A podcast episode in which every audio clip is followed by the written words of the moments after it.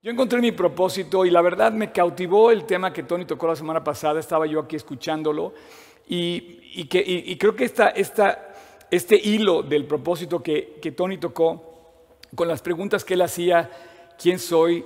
¿Qué hago aquí? ¿De dónde vengo? ¿A dónde voy?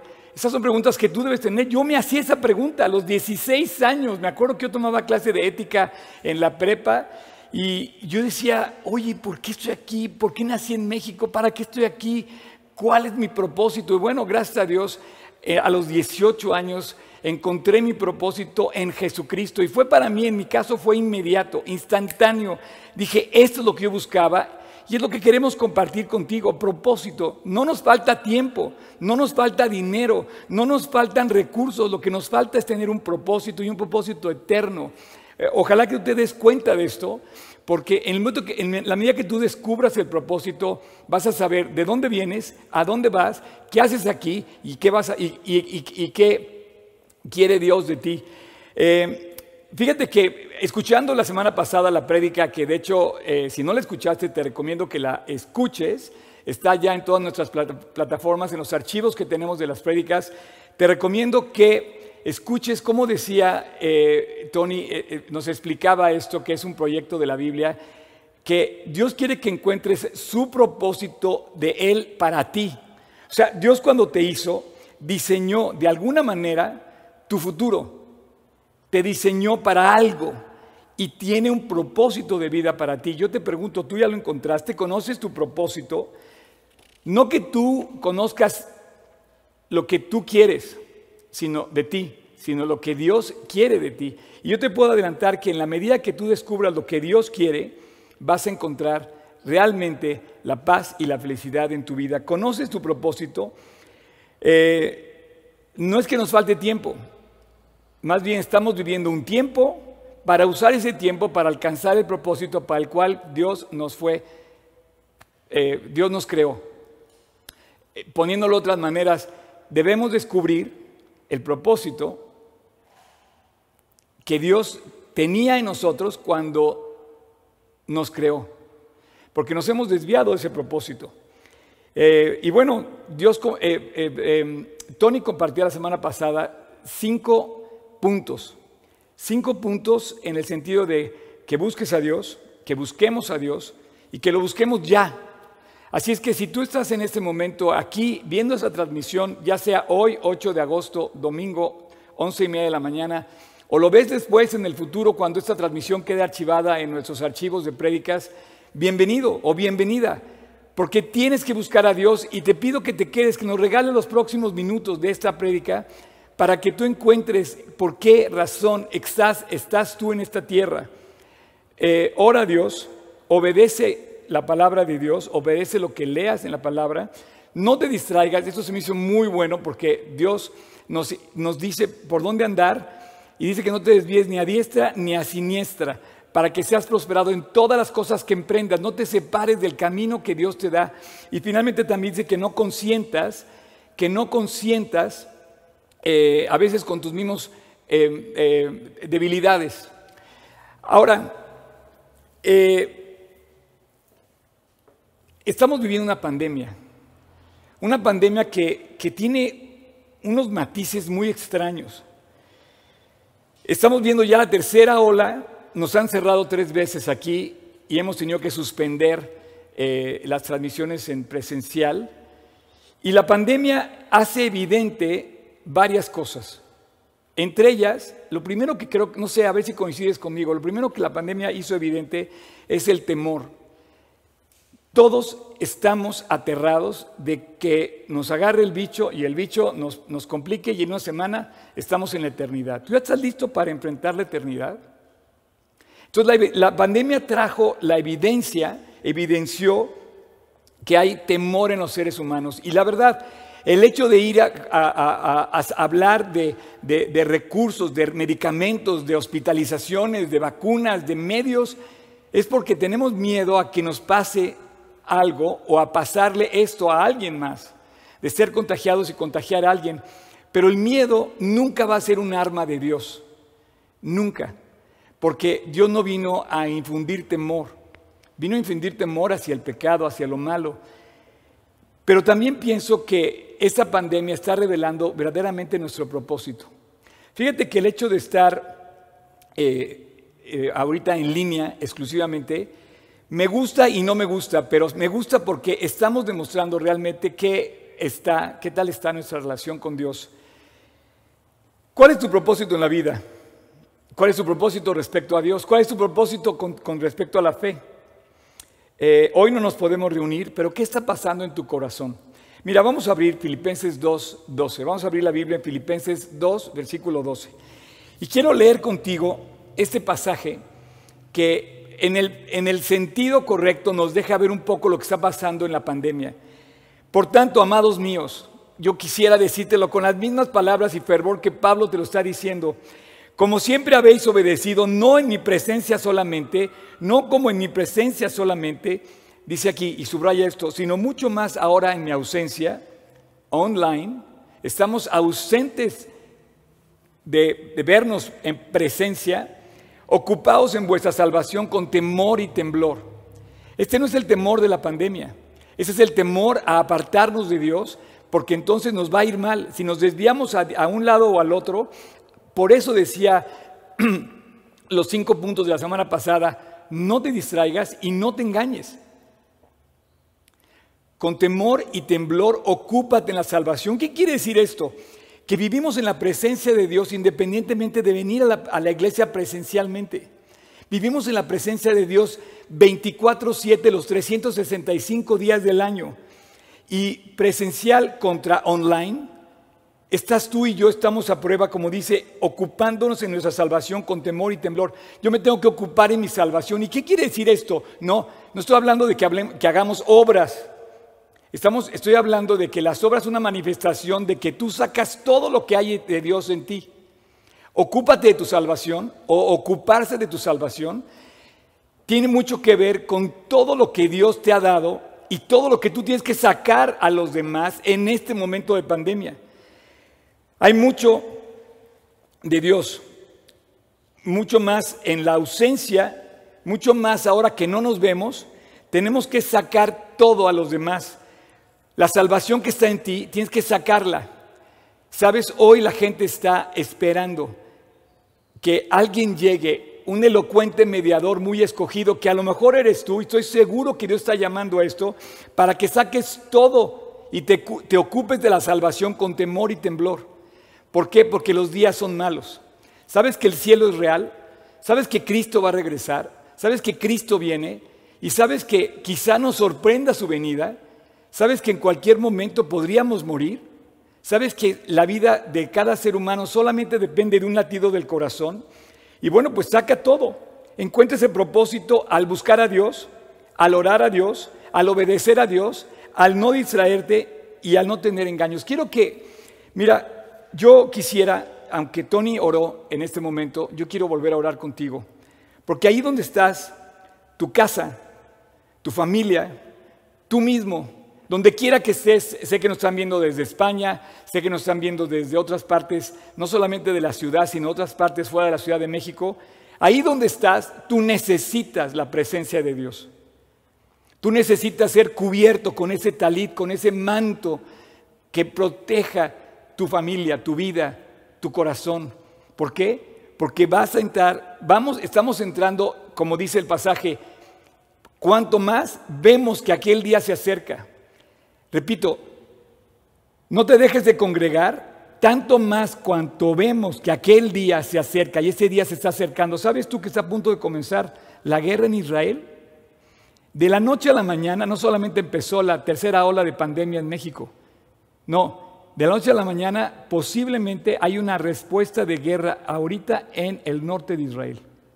Me gustaría orar en este momento contigo y pedirle a Dios que nos permita descubrir el propósito para proteger y cubrirnos bajo el manto de Dios. Padre, muchas gracias por todas estas personas que están conectadas esta mañana conmigo a través de estos medios. Gracias, Padre, porque no tenemos a quien acudir más que a ti.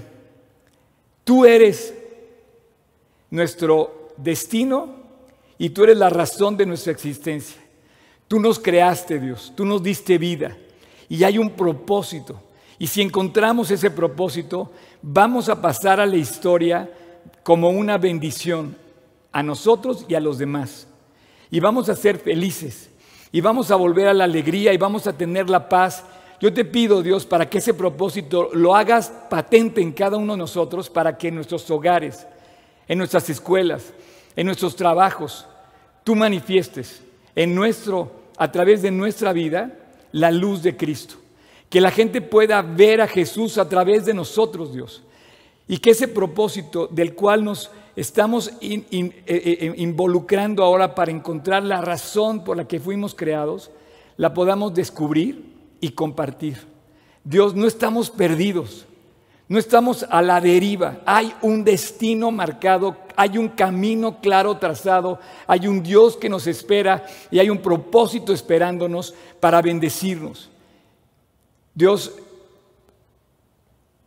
son momentos muy inciertos, pero tú no eres incierto. En ti estamos anclados, tenemos una firme roca sobre la cual podemos fincar nuestra existencia. Y te pido que en esa roca tú bendigas cada hogar y cada corazón que esté escuchando estas palabras. En tu nombre precioso Jesús te lo pedimos. Amén. Wow, pues yo te pregunto ahora, te voy a hacer dos preguntas. ¿Por qué tenemos que hablar del propósito de Dios? ¿Por qué tenemos que checar y hablar del propósito cuando debería ser una, una enseñanza ya aprendida? O sea, es como, es como, no sé, eh, perdón la referencia, yo veo, por ejemplo, eh, tengo varios amigos que tienen sus mascotas, ¿no? Y, los labradores, los perros labrador, la raza labrador, que ni bien la sacan de su casa y tan pronto como sale por primera vez el perrito a pasear y ve un charco o una pileta de agua y el perro se avienta como si siempre hubiera nadado como el mejor nadador. ¿Has visto cómo nadan? Dice, ¿quién les enseñó que era ser el agua? O cuando las aves avientan a sus polluelos a volar, ¿quién les enseñó a esos polluelos a volar? debería ser un anhelo del corazón, en tu corazón y en mi corazón, desde que nacemos, vivir para Cristo con todo el corazón. ¿Por qué tenemos que explicar el tema del propósito? ¿Por qué tenemos que hablar de un propósito? Yo lo tengo que poner en una lista de prioridades las top cinco priorities de mi vida tienen que ser primero alcanzar el propósito de Dios. ¿Por qué no tiene que decir Dios que el primer mandamiento debe ser buscar a Dios con todo el corazón y todo lo demás va a ser añadido? ¿No será que tiene razón Dios? Pero ¿por qué? ¿Por qué nos tiene que recordar Dios a ti y a mí que tenemos que buscarlo? ¿No debería ser natural? ¿No debería ser la forma de nuestra vida, el anhelo de nuestro ser, la más grande eh, expectativa de tu vida? ¿No debería latir nuestro corazón por buscar a Dios todas las mañanas? Pues no. ¿Por qué? Porque hay una lucha.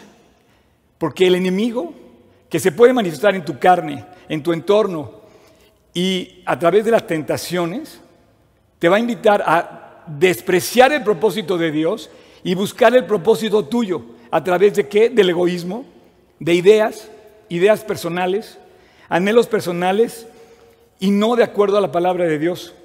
Inclusive, de acuerdo a la moda, tú puedes estar a la moda buscando estar a la moda y no estar a la moda con Dios. ¿Por qué no ponemos de moda lo correcto? Por ejemplo, hace unos años hablaba yo y había una, hay un archivo de una plática que se llama Pon de moda lo correcto. Y hablaba yo de esto. ¿Por qué? Porque necesitamos estar a la moda, pero a la moda con Dios. Poner de moda a Dios, vivirlo. Y mira, yo hoy en mi, lectura mi lectura contigo, que además este mes está espectacular porque ya casi son 130 personas que se unieron al plan de lectura. Hoy, esta mañana que estaba leyendo, dije, Dios, no pudiste haber sido más preciso. Si tú leíste el plan de lectura que yo te invité a leer conmigo, hoy leíste el capítulo 21 de Primera de Crónicas. Y este propósito lo perdió de vista nada más y nada menos que el rey David. Dice, versículo 1, capítulo 21, primera de Crónicas. Pero Satanás se levantó contra Israel e incitó a David a que hiciese un censo a Israel. No necesitaba hacer un censo. David estaba triunfando. David se levantaba cada vez más y más en victoria. Si tú has leído todos los pasajes hasta llegar al capítulo 21, te das cuenta que Dios decía la Biblia, dice la Biblia, prosperó, venció, hizo triunfar a David a donde quiera que iba y con quien se enfrentara. David había triunfado, había cientos de miles que se estaban sumando a servirlo y a luchar con él. Y dijo David a Joab, a su gran eh, secretario eh, de armas, y a los principales del pueblo, id y haced un censo de Israel desde Beersheba hasta Dan, desde el sur hasta el norte, e informadme sobre el número de ellos para que yo lo sepa. Y entonces Joab le dijo, añada Dios a su pueblo cien veces más, rey, señor mío, pero esto no son todos estos siervos ya de mi señor. O sea, tienes cientos de miles que se han unido contigo. ¿Para qué quieres saber cuántos son? Y en esto se metió la idea de David de saber cuántos eran. Pero perdió el propósito de Dios. Y, entonces le pregunta a Joab, ¿para qué procura mi Señor esto?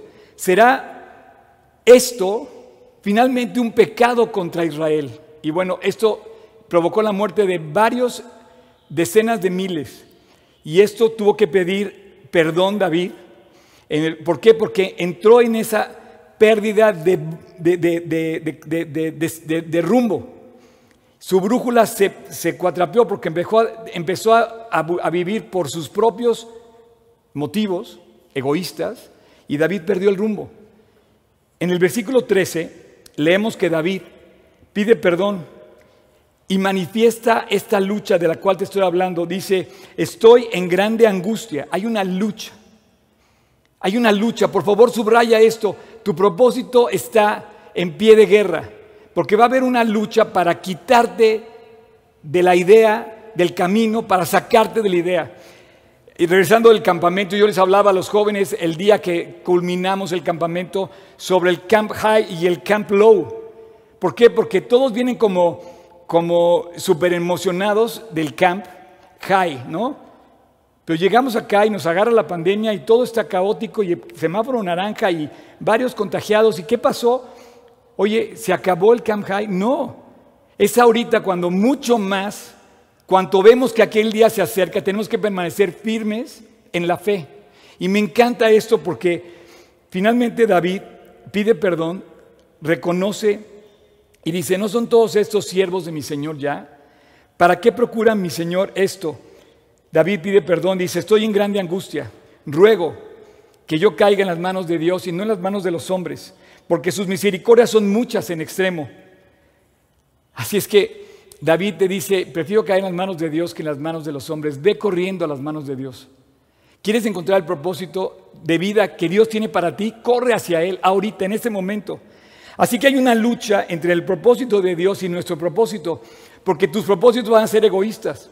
Me acuerdo la semana pasada una persona que decía en el chat que si quieres poner cualquier chat en el feed de, YouTube, por favor ponos, decía una persona, oye, gracias Tony, porque me estás recordando que yo no debo buscar mi propósito, debo buscar el propósito de Dios. Claro que eso se trata. Hay una lucha para qué? Para hacer la voluntad de Dios, para obedecer a Dios, para convertirse para vencer la tentación o no hay una lucha. Yo quiero que revises tus propósitos. Mira, hay una lucha. Déjame decirte que hay una lucha con respecto, por ejemplo, de la conversión. Cuando yo me convertí a los 18 años, yo estaba en una lucha. Tan duró mi lucha que tardé un año en convertirme porque me decía una persona que yo me iba al infierno. Yo le decía, tú estás loco, ¿cómo Dios va a condenarme? Pero yo era un ignorante. Mi propósito de vida era otro. Y cuando un joven me hablaba de Cristo, yo dije, no, este está perdido. Pero cuando vi su vida transformada un año después, mi lucha se fue aclarando. Y empecé a ver que el perdido era yo y que el que tiene razón era él. Cuando tú, y te voy a decir algo, la salvación no se trata de que tú repitas una oración y ya estás del otro lado. No, no, no. Es una lucha en donde tú tienes que encontrar realmente con quién te estás enfrentando, contigo mismo. Tienes que darte cuenta que eres pecador tienes en cuenta que has fallado, que has vivido tus ideas, tu egoísmo, y entonces reconciliarte con Dios como pidiendo perdón a través de una oración donde tú te das cuenta que su juicio va a ser real, que la pérdida ha sido evidente, que vas a llorar lágrimas de dolor por el pecado y que finalmente vivir lejos de Dios tiene un precio muy alto y finalmente la perdición. Cuando yo me convertí, entré en una lucha en mi cabeza y yo decía, no, no, no, este cuate quiere mi dinero. No, este cuate quiere eh, eh, mis recursos. Este cuate quiere y yo de repente me di cuenta, no, no quiere nada de mí.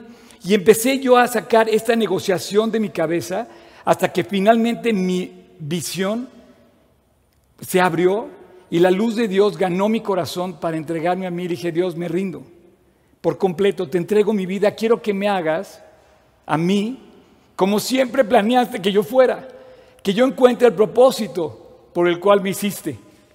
Yo decidí esto de que yo estaba buscando a Dios, llevé a cabo una lucha y empecé a hacer una negociación entre mi propio yo contra mi propio yo. Y decía, hay que buscar a Dios. Y no te has, no te has dado cuenta que hay una lucha.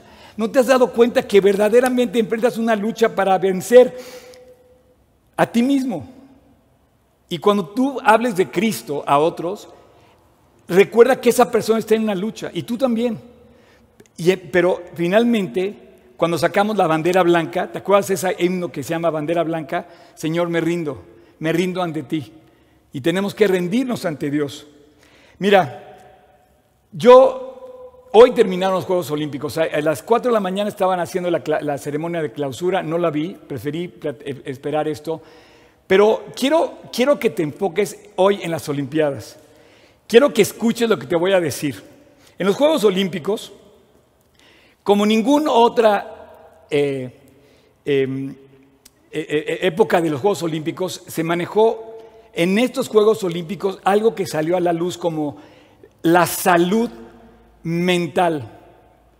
Oscar, ¿de qué estás hablando? Sí, normalmente hablábamos de la salud física, de los logros físicos, del esfuerzo físico, de los grandes récords físicos.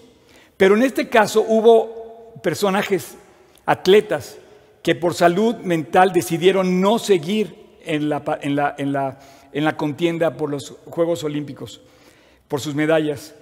Sin embargo, aquí hay ejemplos de que otras personas no solamente tenían salud física y fortaleza física, sino también tenían, escúchame bien, su propósito definido. Y tenían salud, no mental, salud espiritual. Y eso les hizo ganar los oros, los premios, las medallas. Mira, quiero, quiero hablarte ahorita de Tatiana Shoemaker. En este momento vas a ver aquí en la pantalla a esta mujer, esta señorita increíble. Estaba viendo su sonrisa, sus ojos, no solamente su fortaleza y sus logros, ella fue récord de oro, medalla de oro y récord en natación. Es, ella es de Sudáfrica. Y quiero, quiero que tú la vas a ver en este momento y quiero que tú eh, escuches de su propia voz lo que ella describe en este video que tú vas a escuchar ahora. Y aún en estos Juegos Olímpicos, Tatiana ha usado bajo su gorro verde de Sudáfrica otro gorro con un claro mensaje con el que busca darle gloria a Dios por su éxito. Como se puede ver en la imagen, el gorro que ella usa tiene la ilustración del pez que representa el Evangelio de Cristo y luego tiene en grande la frase Soli Deo Gloria que significa solo a Dios la gloria. Ella comenzó a usar este gorro el pasado año y en sus redes sociales explicó las razones para hacerlo al publicar una imagen con el siguiente mensaje. Noticias emocionantes. Por fin han llegado mis gorros de natación personalizados. Siempre he soñado con usar un equipo que me recuerde constantemente por qué estoy haciendo lo que amo. Solideo Gloria. Toda la gloria a Dios. La atleta también publicó una foto celebrando que había sido admitida para los Juegos de Tokio y publicó el siguiente mensaje. Muy, muy emocionada por nadar para la gloria de Dios. Que se haga tu voluntad. Es evidente que Tatiana fue enfocada en participar en estos juegos buscando darle gloria a Dios. Incluso en otra publicación en sus redes sociales, poco antes de empezar la competencia, ella hizo la siguiente oración. Padre Dios, que se haga tu voluntad, que tu paz nos llene, que te alabemos sin importar cuál sea el resultado, que tu fuerza nos fortalezca para darlo todo y que por siempre estemos en el asombro de tu bondad. Gracias por traernos hasta este momento fue la oración de la atleta. ¿Qué tal? Una gran atleta, una gran deportista, una gran nadadora que tiene su propósito de vida definido. ¿Viste su sonrisa de lado a lado de sus cachetes, sus ojos? ¿Cómo, cómo transporta esto? Dice, Gane o pierda, para Dios es la gloria. ¿Te has dado cuenta que tu propósito fuiste creado para eso? Las estrellas fueron creados para eso, los montes, los árboles, los mares. Los mares alaban a Dios. Dice que los árboles dan palmadas de aplauso a Dios. Quiero decirte que no solamente ella tenía salud física y salud mental, ella, ella tiene al Espíritu Santo. Y el Espíritu Santo puede luchar con la salud mental y con la presión mental y con la presión de un atleta que requiere mucha salud mental para poder enfrentar toda la crítica y toda la presión que significa representar un país. Entonces tiene salud espiritual también. Ahora quiero que veas a esta niña increíble, Mary Lady Paulino. Ella es de Dominicana. Tú vas a empezar a ver ahorita unas fotos de ella. ¿Sabes lo que hizo esta chava? Ella ganó la plata y está considerada como la, en este momento como la segunda mujer más rápida del mundo. Más, tú vas a ver ahorita una imagen de ella y vas a ver su foto y mientras levanta la bandera de República Dominicana también levanta una Biblia en la mano y levanta un zapato del que se quita tan pronto como cruza la meta y en donde dice que Dios es para él toda la gloria igual. Así es que mm, había varias personas que aprovecharon este momento no para hacer propaganda, sino para decirte al mundo, ¿sabes qué? Yo no voy a ser alguien que voy a llegar al podio, me voy a pasar nada más y cuando a Dios le debo lo que, lo que tengo ahora, esta medalla de oro es de Cristo. Ve la Biblia, por favor. Ve lo que él levanta, ella levanta ahí y escucha ahora en sus propias palabras lo que ella dice. Le dedico la medalla y que sigan creyendo en Dios, que Él es el dueño de todo y es nuestra esperanza. Luego en el mismo video afirma que Dios corrió con ella en todo momento. ¿Estabas confiada de que ibas a lograr esta victoria? Sí, porque Dios corrió conmigo en todo momento. Dios me trajo para esto, por un motivo y una razón. Mary Lady estaba muy decidida a mostrarle al mundo su fe en Dios, así que no desaprovechó la oportunidad de proclamarlo al levantar la Biblia y mostrar el mensaje de sus zapatillas lo que muestra su firme convicción de testificar que todo lo hace para la gloria de Dios. Espectacular, espectacular. Mientras tú, date cuenta cómo un atleta de ese calibre, imagínate la presión para un país como República Dominicana que acaba, que finalmente está en, en, un hilo su estabilidad política, ella finalmente resiste, llega a las Olimpiadas y triunfa. ¿Y sabes qué dice? Yo le quiero recordar a mi país, yo le quiero recordar a la gente que los triunfos vienen de lo alto. Esto es tener el propósito bien en claro. Y por último, quiero hablar de esta chava que también me fascinó. Ella es de Estados Unidos, ganó medalla de oro eh, y se llama Sidney McLaughlin. Quiero que vea su foto. Y mientras ve su foto, quiero, quiero leer personalmente lo que dice. Ella, Dice, permíteme empezar diciéndome, diciéndote que es un honor poder representar no solo a mi país, sino también al reino de Dios. Lo que tengo en Cristo es mucho más grande que lo que tengo o no tengo en mi vida. ¿Qué te parece? En la siguiente frase dice, ruego que mi viaje sea una clara representación de la sumisión y obediencia a Dios no, esa chava no tiene duda de lo que quiere, sabe por dónde va. Incluso cuando no tiene sentido, incluso cuando no parece posible, Él hará un camino de la nada, no para mi propia gratificación, sino para su gloria. Nunca he visto a Dios fallar en mi vida, ni en la vida de nadie. Así es que te lo dejo de tarea para que pienses lo precioso que es vivir para Cristo y tener perfectamente definido lo que es encontrar el propósito. Dios quiere cambiar el mundo y a lo mejor tú vas a decir, oye, es muy difícil cambiar el mundo, es imposible cambiar el mundo. Bueno, quizá el mundo sí, pero tu mundo no. Tú puedes cambiar tu mundo. Si me estás viendo, tú estuviste en el campamento, si tú me estás viendo, vienes aquí, si tú me estás viendo, no me conoces personalmente, quiero decirte que Dios tiene un propósito para que tú cambies tu mundo y quizá el mundo completo. Hace poco estaba escuchando el testimonio de un político. Tristemente no es de este país. Y dice, no hay nada más hermoso que un político pueda hacer que sembrar los principios de Dios. Hay países completos que se sembraron bajo los principios de la palabra de Dios. Y yo creo que tú puedes cambiar tu mundo, porque a donde quiera que tú vas, eres una antorcha encendida, eres una antorcha que la gente ve, que la gente puede ver. O no, o no tienes encendida tu antorcha, la tienes apagada, porque Oye, me dices, oye, ¿cómo puedo yo cambiar el mundo? Yo no soy nadie para cambiar el mundo, es más, yo no siquiera trabajo, yo ni siquiera tengo, bueno, o, me puedes decir, ¿cómo puedo yo cambiar el mundo si trabajo de 9 a 6 de la tarde, no, tengo, no puedo hacer nada para Dios? Bueno, si vas avivado a tu oficina, si vas lleno de Dios a tu oficina, tú puedes cambiar esa oficina. Y estoy seguro que en tu oficina Dios tiene proyectos para cambiar la vida de muchas personas que están perdidos cerca de ti y lejos de Dios. Pero tú cómo vas a la oficina? ¿Vas prendido o apagado? ¿Vas avivado o vas apagado? Tu antorcha en la oficina alumbra lo suficiente para que los demás puedan ver a Cristo. Tienes un propósito de vida en tu oficina, en tu escuela, en tu casa. No, ¿sabes qué? Oye, yo siempre llego de malas a mi oficina. Entonces mi antorcha está apagada. ¿Por qué? Porque ando de malas. ¿Sabes que tú tienes al Espíritu Santo? Y si tienes al Espíritu Santo, tu salud mental puede ser controlada por, el Espíritu Santo.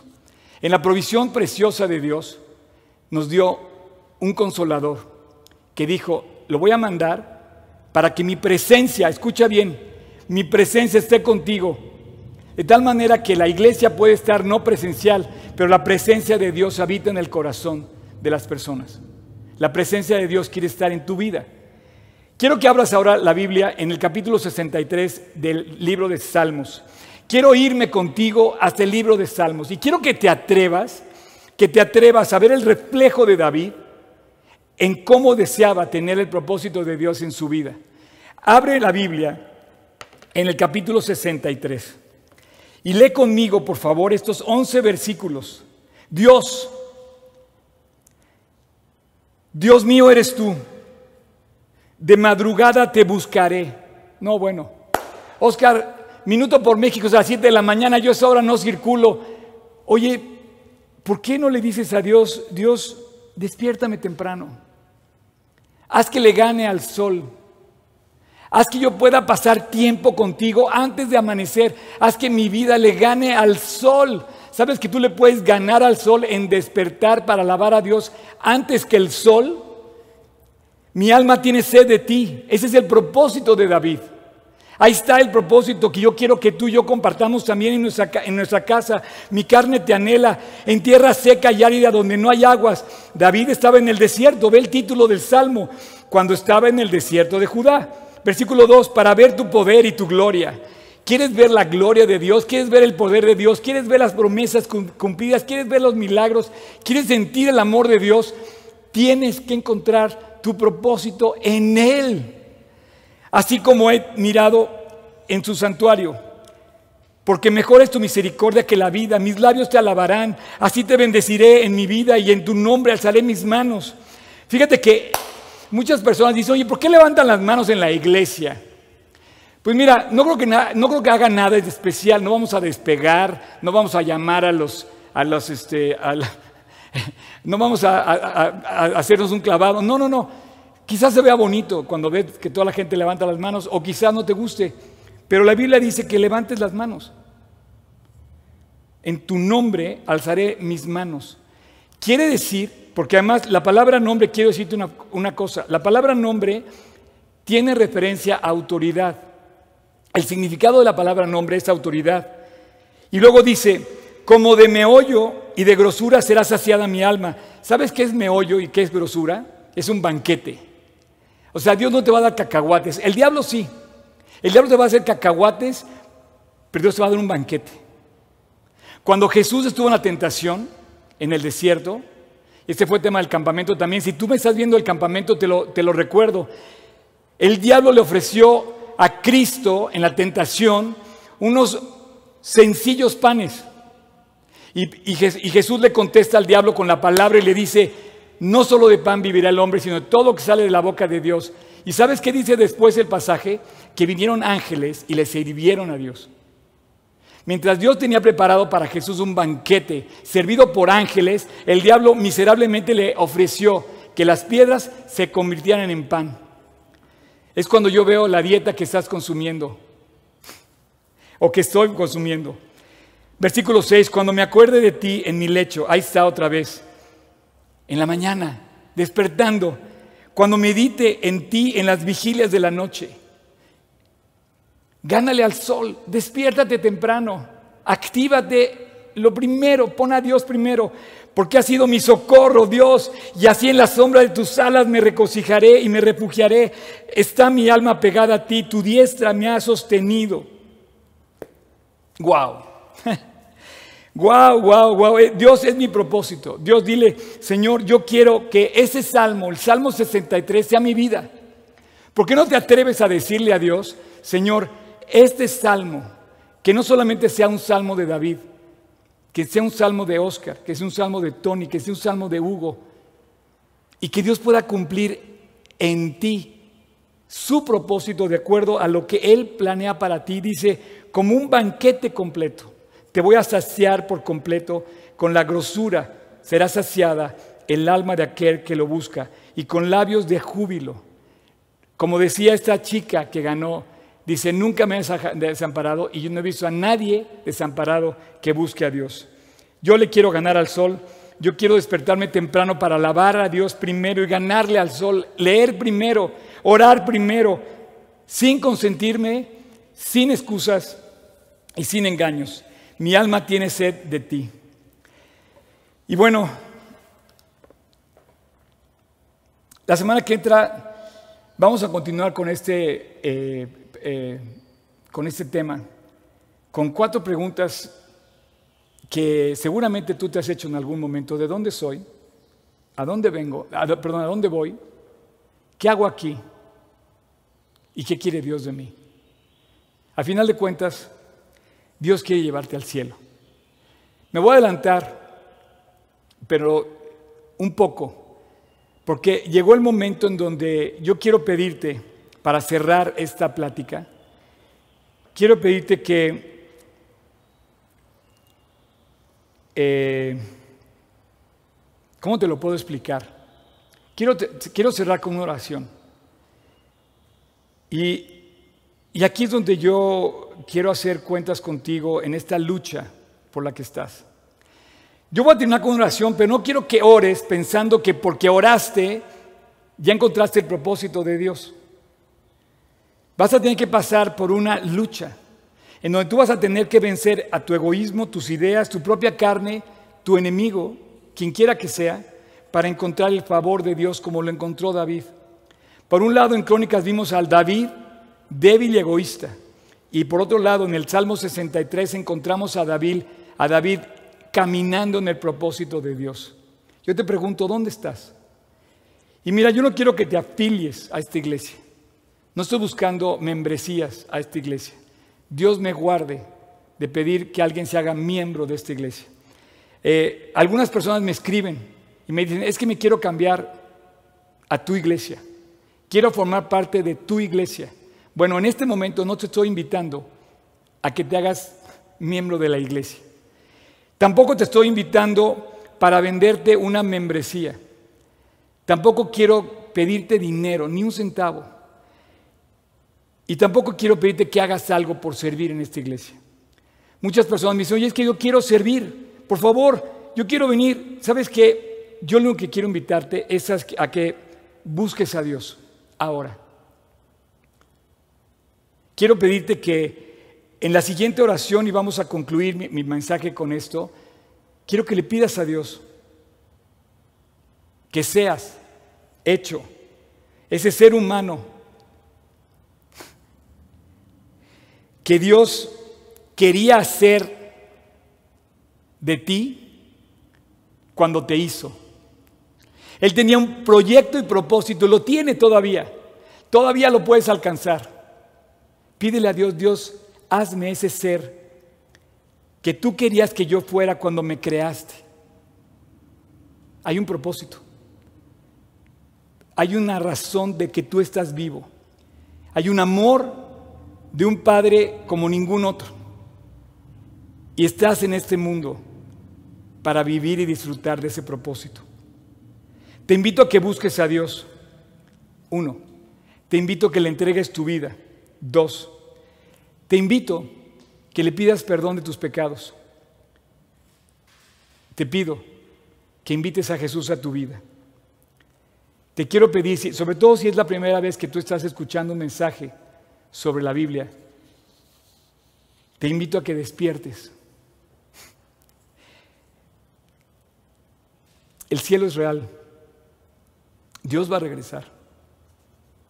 El juicio, hay un juicio sobre nuestros actos.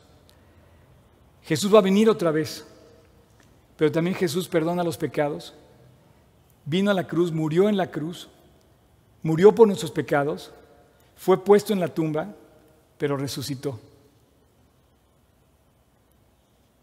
¿Tú le pedirías perdón a Dios? ¿Tú, tú te reconciliarías con Él? Vamos a orar. Y que ese anhelo de David en el Salmo 63 y que, ese, que, esa gloria que quería cumplir Dios en, estos, en estas señoritas que, triunfaron en las Olimpiadas, eh, no solamente te traiga salud mental y paz al corazón, sino traiga salud espiritual para que el día que mueras te lleve Dios al cielo.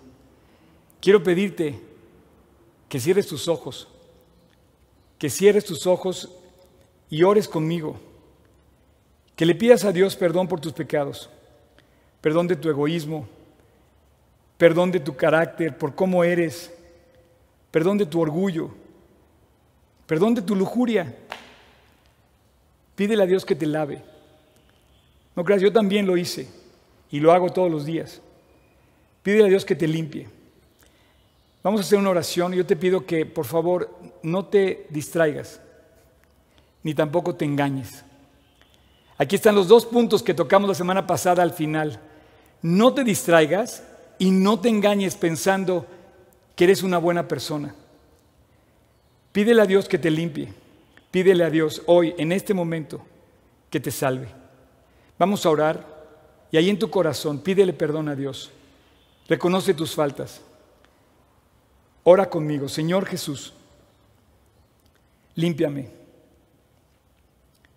perdóname. Yo sé que tú pagaste en la cruz por mis pecados, para mi salvación. Señor, ya no puedo más. Ya no sé por dónde andar. Estoy perdido. Y hoy vengo ante ti para que cambies mi vida. Señor, límpiame. Señor, transfórmame. Señor Jesús, te pido perdón. Y te pido que entres a mi corazón. Y que a partir de hoy tú seas el Señor de mi vida y mi Salvador personal. Hazme esa persona que tú tenías planeado desde que me formaste en el vientre de mi madre. Permíteme encontrar mi propósito para esta vida y para la eternidad. Señor, yo quiero ir a ti. Yo quiero a Jesús. Te quiero a ti, Señor. Y hoy te entrego mi vida. Entra a mi corazón. Aquí estoy, Dios, te doy mi vida. La pongo ante ti. Perdóname. No me permitas, Dios, desviarme, distraerme o engañarme. Ahora te doy mi vida y te la entrego. Te pido esto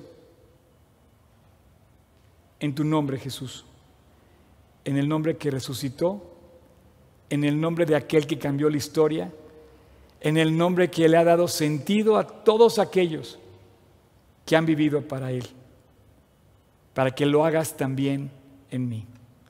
En el nombre que es sobre todo nombre, en el nombre de Cristo Jesús te lo pido. Amén. Qué increíble, qué increíble poder acudir a Dios. Dios está dispuesto, Dios tiene un propósito para que tú no andes perdido en la vida o perdida en la vida. Ojalá que estas palabras de esta mañana que hemos podido compartir alumbren tu caminar para buscar a Dios, para orar a Dios, para obedecer a Dios en su palabra, para no distraerte y para no engañarte. Y que de esa forma tú vivas como de meollo y de grosura y que tu alma sea saciada. Si esta mañana tú invitaste a Cristo al corazón, quiero decirte que tú eres una nueva persona y Dios quiere ubicarte en tu propósito de vida. Escríbenos, puedes, puedes escribirnos aquí y, podemos, y, si te podemos servir, esta es nuestra pasión, este es nuestro propósito.